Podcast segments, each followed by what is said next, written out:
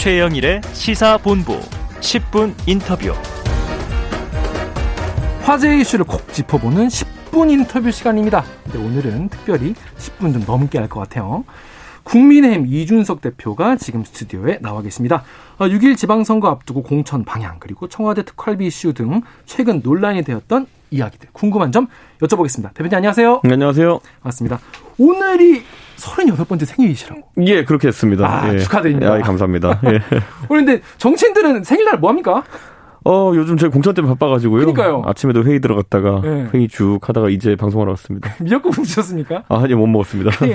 아, 누가 좀 챙겨줘야 되는데. 예, 그렇습니다. 예. 어, 저희라도 축하를 드리겠습니다. 아, 감사합니다. 자, 먼저 지금, 어, 어, 야당에서 가장 지금 이야기 많이 하는 이슈부터 여쭤볼게요. 네. 먼저, 오늘 청와대가 이 김정숙 의사 의 의전 비용 관련해서 특활비 공식 입장을 연이어 또 내놨어요. 네. 그래서 문재인 정부 특활비 역대 정부 중에 최저다. 그리고 있는 돈도 남겼다. 이렇게 얘기를 하면서 이 옷값 등 이런 무분별한 의혹 제기 유감이다 이렇게 얘기했는데 좀 어떻게 보였습니까? 특활비를 가장 적게 쓴 거는 저희가 물어보지도 않았고요. 네. 예, 왜냐면 특활비를 많이 쓰고 일 열심히 하면 되는 거고 음. 적게 쓰고 일 안 하면 좋은 거 이런 거 아니거든요. 네, 네, 네. 그러니까 특활비를 적절하게 썼느냐의 문제인 것이고 이 옷값이라는 문제는 사실 언론에서 먼저 제기했던 것이고 저는 어제 제가 입장을 내기를 네. 옷값이 이제 모두 특활비가 한 푼도 들어가지 않았다라고 이제 주장한 게 청와대거든요. 네, 네, 네. 조금이라도 약간 그러면은 특활비가 들어가면은. 상당히 문제 있는 상황이다. 네. 그래서 어제 근데 어, 곧이어서 어떤 언론에서 이렇게 보도를 했습니다. 그 김정은 여사 의상이나 이런 것에 대해서 어, 5만 원짜리를 들고 와가지고 네. 현금 결제를 했다. 네, 네. 그리고 나서 또 딱히 현금 영수증을 끌어간 건 아니다. 음. 뭐 이렇게 이야기했기 때문에 일반적인 가정에서 보통 현금을 이렇게 보유하면서 몇백만 원치씩 쓰는 경우가 요즘 없지 않습니까? 네네. 그러다 보니까 어떤 상황이었는지를 음. 저희도 좀 궁금해하고 있습니다. 네. 그것도 좀 추가 취재, 뭐, 혹시나 예. 사실 관계가 좀 드러나야 될 것 같은데요. 네. 일단 이게 이 특활비 문제가 사실은 이게 역대 정부마다 계속 음. 있었고 사실 어떤 기관장이나 정부를 공격할 때 사실 좀 빌밀 잡기 좋은 아이템이긴 해요. 특활비 자체가. 근데 음. 그럼 이 특활비라는 그 존재 자체가 사실 그 있는 의의가 또 있는데 그러면 앞으로 이 특활비 문제를 어쩌- 어떻게 봐야 될지 다 공개를 하는 게 맞는 건지. 우리나라의 대부분의 이제 예산이라고 하는 것은 칸막이가 나눠져 있습니다. 그러니까 어떤 것에 대해서 얼마를 써라가 정해져 있는 것이고, 네. 근데 업무를 진행하다 보면은 사실상 이런 것들을 목적에 맞게 딱히 쓰기 어려운 비용도 있을 것이고, 음. 그리고 경계선이 모호해 가지고 네. 그런 어떤 예산에 따른 어떤 기 결제된 비용을 쓰기 어려운 것이 있을 수 있습니다. 그럴 때 업무를 벗어나지 않는 범위에서 특활비를 쓰는 것은 당연히 합법이고, 그리고 또 아까 제가 말했던 것처럼 너 전 일을 열심히 하면 할수록 특활비 쓸 일이 많아진다 보거든요. 그렇죠. 그렇기 때문에 예, 특활비를 그렇죠. 적게 쓴다고 일 잘하는 건 아닙니다. 예, 그렇기 때문에 뭐 그런 상황 속에서 근데 박근혜 정부 때 이제 특활비 사용이 있어가지고 좀 다소간의 문제가 있었기 때문에 그걸 이제 검찰이 수사하면서 굉장히 많은 분들이 이제 법적 책임을 졌다는 거죠. 그렇죠. 예, 그랬을 때 그러면 그때 엄격해진 기준에 문재인 정부가 부합하게서 가고 있느냐 음. 이게 아마 문제일 겁니다. 근데 이게 그 기준이 부합하는지를 보려면 아무래도 공개를 해야 될 텐데요. 예, 예. 그러면 특활비를 공개하는 게 맞다 이런 입장이신가요? 저는 공개라는 건 또 근데 청와대의 특활비라고 하는 건요. 네. 이게 아주 민감할 수가 있습니다. 그죠. 예를 들어 청와대는 외교적인 행사도 많이 해야 되는 것이고 네네. 그러다 보면 뭐 외국 사절에 대한 어떤 접대 아니면 음. 선물이든지 이런 것도 있을 수 있고 당연히 다 기록에 남겠지만은 그 외에도 국가의 어떤 중요한 어떤 활동들을 하면서 미리 선신과거 비용을 쓰지 못하는 부분도 많을 겁니다. 하지만 저는 이 부분에 대해 가지고는 뭐 다 하나 낱낱이 공개하라 무슨 싸우자고 하는 것이 아니라 네. 오히려 이런 국민들의 의혹 사안이 있을 때 이미 청와대는 여기 대해서 뭐 특활비가 들어간 한 푼도 없다 이랬거든요. 네. 그렇기 때문에 저는 웬만하면 이제 문재인 정부를 믿어주고 싶은데 네. 어 아까 말했던 것처럼 어제 보도된 내용들을 보면은 뭉칫돈 현금을 가지고 이런 걸 샀다고 하니까 네. 그 주장이 사실인지는 검증해보고 사실이라면은 청와대가 조금 더 어 의혹 제기에 대해 성실하게 답할 의무가 생긴다고 봅니다. 그렇습니다. 자, 근데 아까 이제 아침 얘기부터 말씀하셨는데 지방선거 때문에 지금 정신 없이고 네. 바쁘시다고 했어요. 네. 지금 뭐 두 달 남았지 않습니까? 그렇죠. 지금 아무래도 근데 이번에 윤석열 당선인의 국정수행력 관련한 그 여론조사 결과 보고 좀 마음이 안 좋았을 것 같아요. 음, 음, 여러분들은 지금 지지율이나 어떤 기대가 약간 떨어지지 않냐 이런 얘기가 나오고 여론조사 수치도 그렇게 나오는데 음. 심지어 이제 현 대통령 문재인 대통령과의 뭐 지지율 데드크로스도 얘기가 나오는데 요거에 대해서 어떻게 좀 대책이. 그러니까 저희가 병력이 적다는 느낌이 좀 듭니다. 병력이라면 어떤 그? 의원 수가 어쨌든 110명 남짓이기 때문에 많은 거 아닌가 그 정도면? 그래도 이제 인수위 같은 곳에 저희 의원님들이 많이 차출되어 아, 있고 맞다, 그죠. 그렇기 때문에 당의 대응 역량이라는 것이 음. 상당히 조금 부족해진 건 사실입니다. 네. 그래서 대선 과정에서는 이런 네거티브나 이런 것이 들어오면은 저희가 방송에서나 아니면 여러 가지 경로로 활발하게 대응했었는데 최근에는 좀 그런 인수위 작업에 다들 바쁘시기 때문에 그죠. 좀 그쪽 역량이 좀 부족해서 음, 음, 음. 초기에 이런 국민들에게 정확한 의사를 전달하는 거 실패한 지점들이 좀 있었다. 그래서 그 중에 하나가 이제 용산 집무실 관련해 가지고 맞습니다. 무수한 민주당이 어쨌든 좀 논란을 키우기 위한 발언들이 있었는데 거기에 당에서 적절하게 좀 빠르게 대응하지 못했던 부분들이 있어가지고 그런 역량을 좀 강화하려고 합니다. 사실 이제 인수위나 이런 거 가, 시는 분들이 사실 화력이 좋으신 분들 있잖아요. 네. 실제로 예, 선수를 뛰시는 분들이기 때문에 더 타격이 클 수 있을 것 같은데 사실 근데 대표님 본인이 사실 네. 그 집무실 이슈에 대해서 네. 발언을 하셔가지고 어떻게 그 그러니까 대통령 집무실 이전 이슈보다 더 타격인 건 없다. 이게 타격 타격이 크다. 이런 그렇죠. 식으로. 그게 아까 말씀드렸던 것처럼 네네. 그 자, 저는 집무실 이전에 대해 찬성한다는 입장을 여러 차례 밝혔고 찬성은 한다. 제가 스스로 방송 가가지고도 거기에 대한 입장을 많이 밝혔습니다. 네. 저는 집무실 이전이라고 하는 건 탈권위를 상징하는 것이기 때문에 음. 꼭 해야 된다. 그런데 지금 이 사안에 대해서 당이 대처하는 걸 보면은 또는 인수위 대처하는 걸 보면은 다소 무기력한 부분이 있었다. 음. 그러니까 이게 지금 실질적으로 지지율 하락에 영향을 주고 있다는 건 부인하기 어려울 텐데요. 그건 용산 이전이 틀렸기 때문이라는 그런 관점보다는 대국민 홍보전이나 이런 것들 적극적으로 더 수행해야 된다는 취지로 보시면 될 것 같습니다. 대표님 생각엔 이건 5월 10일에 바로 들어가고 용산 이전하는 거는 다 맞다. 근데 알려지지 않아서 홍보가 덜 돼서 이렇게 생각하시는 거예요? 아무래도 지금 상황에서 예를 들어 초반에 그 1조 원 이전 비용이라든지 네, 이런 네. 것들이 민주당이 좀 자극적으로 던진 것들이 있는데 이것에 대해서 물론 저희가 이제 세밀하게 따져가지고 뭐 497억 이런 식으로 반박하고 했지만은 네. 민주당이 다소 이제 좀 이거는 어, 무리수를 뒀다 봅니다. 음. 어, 어떻게든 비용을 과장하고 음. 과거에 본인들도 공약했던 집무실 이전인데 네. 무조건 안 되는 방향으로 이제 홍보를 하다 보니까 이런 부분에서 국민들의 어떤 분열이 좀 커지지 않나 싶습니다. 국민분들이 제일 이제 걱정하시는 건 너무 좀 급한 거 아니냐 이런 이슈는 있을까? 집무실 이전에 대해서 찬성하는 국민들은 많은 것 같다는 여론조사 나오는데 이 속도 조절에 대해서 어떻게 보십니까? 근데 저는 이렇게 생각합니다. 이 청와대라는 곳은 지금까지 몇십 년 동안 대통령이 거주하면서 네. 많은 시설이 잘 되어 있기 때문에 한 번 들어가면 또 나오기도 쉽지 않습니다. 예. 그래서 지금까지 문재인 정부도 광화문전을 시도하다가 그런 부분에서 음, 음. 한번 청와대에 자리 잡으면서 그걸 옮기는 것 자체가 비용이고 네. 옮기는 기간이 다 공백이기 때문에 안보 공백이 이슈가 나올 수 그렇죠. 있죠. 그렇죠. 그렇기 때문에 오히려 들어가면은 못 나온다 이런 생각을 좀 하고 있습니다. 아, 그렇구나. 자, 그렇습니다. 지금 또 굉장히 관심들 많으신 게 초대 국무총리 누가 되냐? 이거 궁금하신 분이 많거든요. 또 오늘 뭐 기사로는 단독 이래가지고 한독수 전 총리가 된다. 뭐 이런 얘기 듣는데 어떻게 좀 봐야 될까요? 제가 2012년 대통령 선거 끝나고 나가지고 그때도 이제 인수위 과정을 보면서 네. 총리 인선 이런 것들에 관심이 많았는데요. 그때 하여튼 하마평이 오른 인물들은 다 결국 제껴지고 나중에 이제 김용준 결국, 전 네, 소장이 이렇게 오게 됐는데 저는 초대 총리라고 하는 것은 당선인이 가장 주안점을 두는 방향이 어디냐를 보여주는 것이기 때문에 당선인의 이중이 그렇죠. 예를 들어 여기에 네네. 뭐 기업인 출신이 배치되면은 음. 아 당선인이 경제에 대해서 굉장히 많은 관점을 갖는구나. 네. 교육 과학자나 교육학자 출신이 온다 그러면은 아 교육이나 사회 문제에 관심이 많구나 이런 방향성을 보여주는 것이거든요. 네. 그래서 저는 그 것에 있어가지고는 좀 더 신중해야 된다 이렇게 음, 생각합니다. 그럼 아직 뭐 확실한 건 아니다라고 아직 정해지 않았으니까 그죠? 정 3배수 아, 압축되어도요 인사 검증하는데 상당한 시간이 걸립니다. 아, 또 그 과정에서 어떻게 될지 모르기 그렇죠. 때문에. 그러니까 그건 저희가 속단할 필요는 없을 것 같습니다. 근데 지금 이제 경제 관료 출신 으로 지금 얘기가 나오고 있는데 어떻게 좀 보십니까? 이게 사실 당 입장에서는 사실 총리가 음. 중요하잖아요. 그러니까 경제가 중요하다고 해서 경제 관료 출신이 더 나으냐 아니면 음. 기업인 출신이 더 낫냐? 음.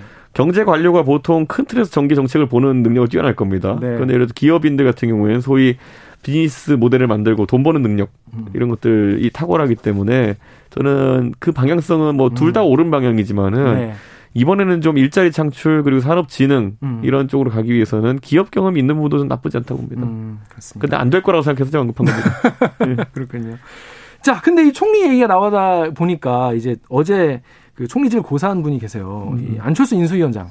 인수위원장 어제 이제 총리실 고사했는데 기사를 보니까 뭐 총리집을 제안한 적은 없다고 하더라고요. 근데 일단 음. 본인이 고사를 하셨는데 이 자진 이제 해서 내놓 내려놓으신 건데 이건 왜 얘기 나오기도 전에 이렇게 하신 건 왜 그런 거예요? 그러니까 제안을 하지 않았는데 고사한다는 건 사실 말이 안 되는 것인데. 네네 그죠 그죠. 그래서 안철수 대표께서 물론 굉장히 비중 있는 네네. 이 역할을 계속 하셨기 때문에 누구도 총리에 부족하다고 생각하지는 않습니다. 음. 아, 근데 제 말씀은 당으로 돌아오겠다는 선택은 그죠. 본인이 어쨌든 대통령 후보군으로 항상 분류돼 왔고 그러면 세력을 넓히기 위해서는 당에서의 경험과 활동이 되게 중요합니다. 네. 특히 안철수 대표께서는 예전에 새정치민주연합이라는 당을 만들 때 그때 공동당 대표를 김광길 대표랑 하면서 음. 당내 장악에 실패했던 경험이 있거든요. 아. 그렇기 때문에 이번에는 좀 더 진지하게 어떤 당에서 자신의 세를 확산시키는 노력을 하지 않겠나 싶습니다.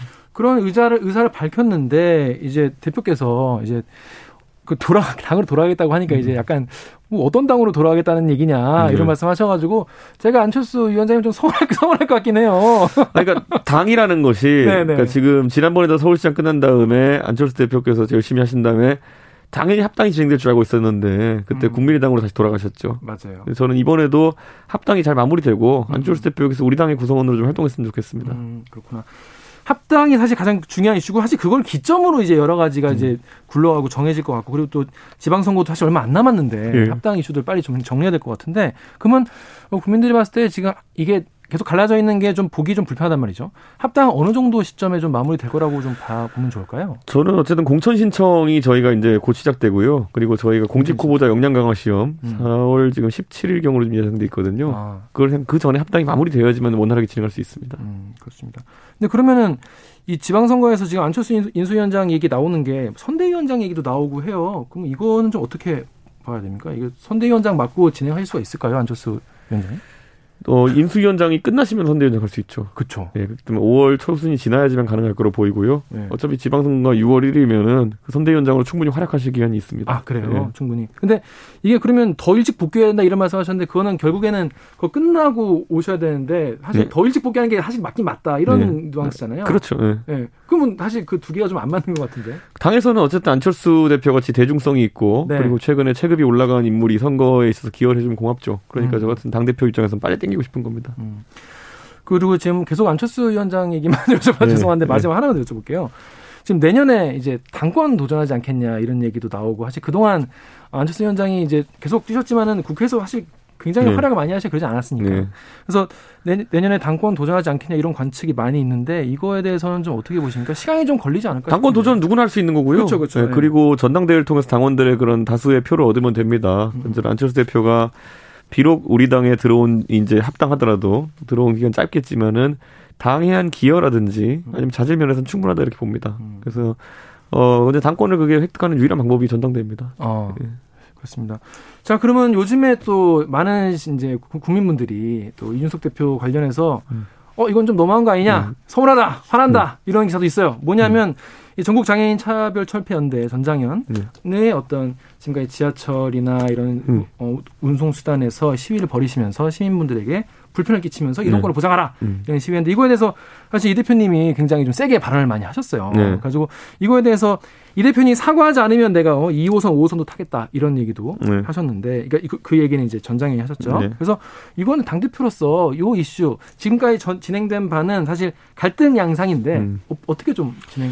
그러니까 저는 전장현이라고 하는 단체는 네네. 어쨌든 장애인 단체 중에 서 가장 대표성을 띈 단체는 또 아니고, 음. 그리고 전장현 단체는 본인의 목적이 있고 그걸 위해 활동하는 활동가들입니다. 음. 음. 근데 제가 목적이 뭐 이 목적 이 목적이 옳다 그러다는 전 전혀 얘기하지 않아요. 음. 그분들이 좋다는데 어쩌겠습니까? 본 단체 만들어 활동하는데. 본인도 같이 그쪽에 좀 동의해서 예전에도 활동하셨잖아요. 저는 이동권에 대해 가지고는요. 네네. 제 개인적인 경험 때문에도 굉장히 중요하게 생각해서 음. 이 전장현이 아마 낸 대안보다 더 저는 세밀한 대안도 냈을 겁니다. 음. 근데 공약에도 반영이 된 거 아니겠습니까? 그렇죠. 59조 쇼츠 공약에도 이제 저상 버스 공약 같은 것이 들어가 있고.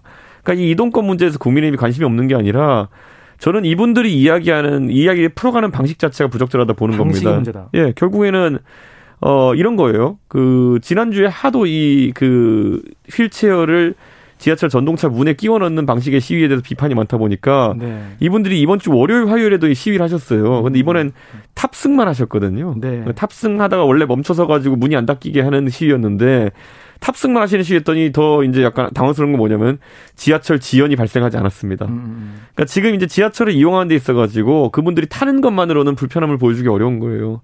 그렇기 때문에 지금 이제 출발을 저지하는 방식으로 음. 이제 시위를 이어나가시는 것 같은데 앞으로도 출발 저지라고 하는 거는요. 자, 이 이동권 문제에 대해 가지고 본인들이 불만족스러운 것이 있다 하더라도 3호선 타고 4호선 타는 서울 시민들한테 이걸 해달라라고 강제로 이렇게 이야기하는 것은 부적절합니다. 음. 애초에 그분들이 뭐 공무원도 아니고 기획하는 역할을 하시는 분도 아니고 음. 저는 전적으로 이거는 뭐 전장현이 과잉 대응을 한 거다. 시민분들에게 얘기하는 게 아니라 시민분들을 통해서 정치인들에게 그러니까 이준석 대표님이나 다른 또 여당 이런 분들에게 얘기를 하려고 전하려고 그래서 제가 그런 거 이제 볼모 삼는다라고 했더니만은 네네. 볼모가 굉장히 과격한 단어이고 무슨 혐오의 단어라고 이렇게 막 이야기하는데 네.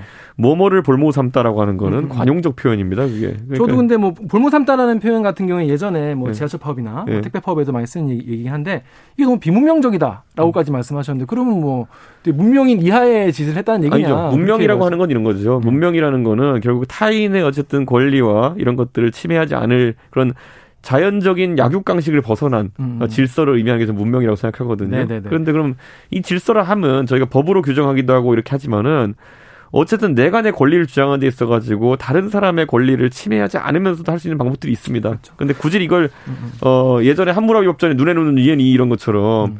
내가 불편하니까 너희들도 불편하게 해줄게 뭐 이런 거 있잖아요. 그 정도는 아니죠. 이게 왜냐하면 네. 뭐 1999년부터 이어져 왔던 시기인데 아니요 이런 이런 양식에 제가 몇 달만 몇 달 정도 했는데 제가 계속 지적하는 거는 이분들이 네. 20년 30년 장애 이동권을 위해서 말씀하셨던 거 하나도 폄훼하고 싶은 거 없습니다. 네, 그런데 최근 몇 달간 벌어졌던 음, 음. 지하철 문에다가 휠체어 끼워놓고 30분에서 음. 40분 정도 발차를 못하게 이제 묶어놓은 방식의 시위 이거는 정말 이건 비문명적이라고 좀 판단합니다. 그럼 제가 하나만 여쭤볼게요. 그러면 앞으로도 어떤 시위든지 간에 음. 뭐그 지하철 파업이건 음. 어떤 파업이든지 간에 시민들의 불편을 볼모로 이렇게 시위나 자기 주장을 펼리는 건 전부 다 비문명적인 거고 하면 안 되는 겁니까? 이런 거죠. 예전에 광우병 시위 같은 거 할 때도요. 그땐 주장이 오히려 좀 지금 와서 보면 좀 틀린 주장이었는데 어쨌든 전 존중합니다 모든 것을 시민의 어떤 그 시위나 아니면 집회 권한을 그런데 거기서 문제 이제 삼자면은 예를 들어 도로교통법을 이제 어기고 네. 집시법을 어기고 이런 문제 텐데 저는 그런 거에 대해서는 또 굉장히 관대한 편입니다. 어. 네, 뭐냐면 이 선거를 하다 보면은 네. 그런 대규모 집회 같은 경우에는 어, 나올 인원을 산출하기도 어렵고 그렇죠. 그러다 보면 교통방해나 이런 게 일어날 수 있습니다. 어쩔 수 없이 있을 수 있죠. 그런 것은 저희가 우발적인 어떤 변수로 이야기하는 거거든요. 네네. 뭐 집행부에서 여기 뭐 도로를 점거해서 이런 게 아니라 자연스럽게 사람이 몰리다 보니까 차로도 점거하고 이런 거는 저는 이해가 가는데 네네네. 이건 애초에 우발적인 게 아니라 계획적이었죠. 음. 가가지고 우리 주장을 관철시키기 위해서 서울 지하철 3, 4호선을 마비시켜보자 이런 거는 음. 볼모 삼는 게 맞고요. 이건 지양되어야 될 선거, 네. 어, 아니 그 투쟁 방식이다 이렇게 봅니다. 앞으로 이런 시위는 없어야 한다. 비문명적이다. 그러니까 이분들이 예를 들어서 어디 가서 만남을 거부당하고 네, 그래서 네. 이렇게 하겠다 그랬으면 조금이라도 명분이 생길지 몰랐는데 음. 저는 이미 이분들을 8월 달에 만났어요, 작년에. 네, 네, 그러니까 오셔서 저희 방 문 두드리면 만나줘요. 음. 만나서 같이. 앞으로 만나실 의향도 있는, 있으신 거네. 아니, 제 문을 두드리면 만나죠, 누구나. 사실 뭐 제가 가리는 성격도 아니고. 근데 지금은 보면은 약간 이게 시위의 본말이 전도된 것이 음. 가장 최근에는 이준석 사과해라가 이분들 목표예요. 음. 이준석 사과 안 하면 서울 지하철 2호선을 자신들이 탑승 투쟁하겠다 이러거든요. 음.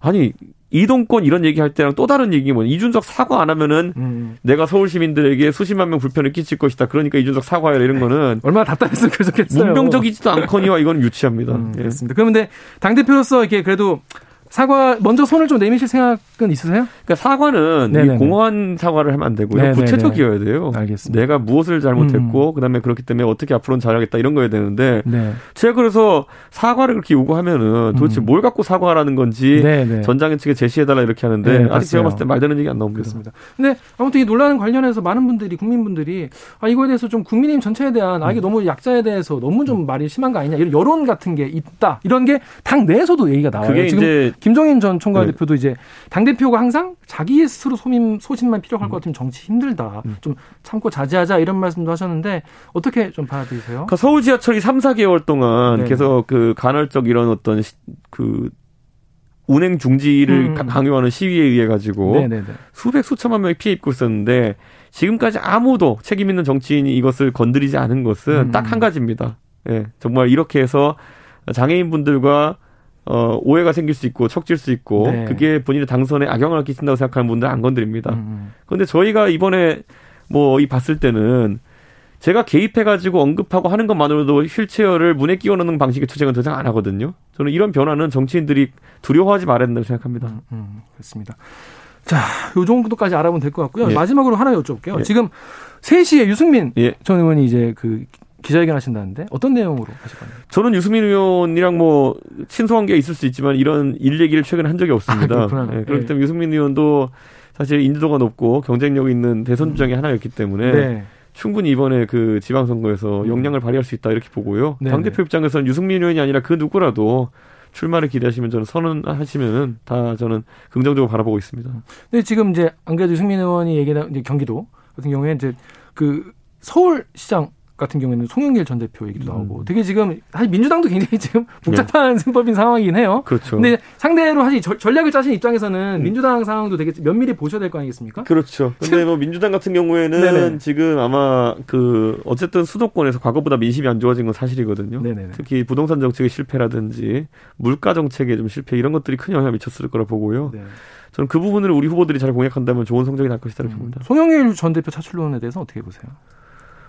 송 대표님만한 카드가 없을 겁니다. 지금 아, 수도권에 아, 출마시킬 만한. 아, 아, 아, 근데 아마 송 대표님이 고심에 고심을 겨듭할 거로 좀 보입니다. 음, 그렇습니다.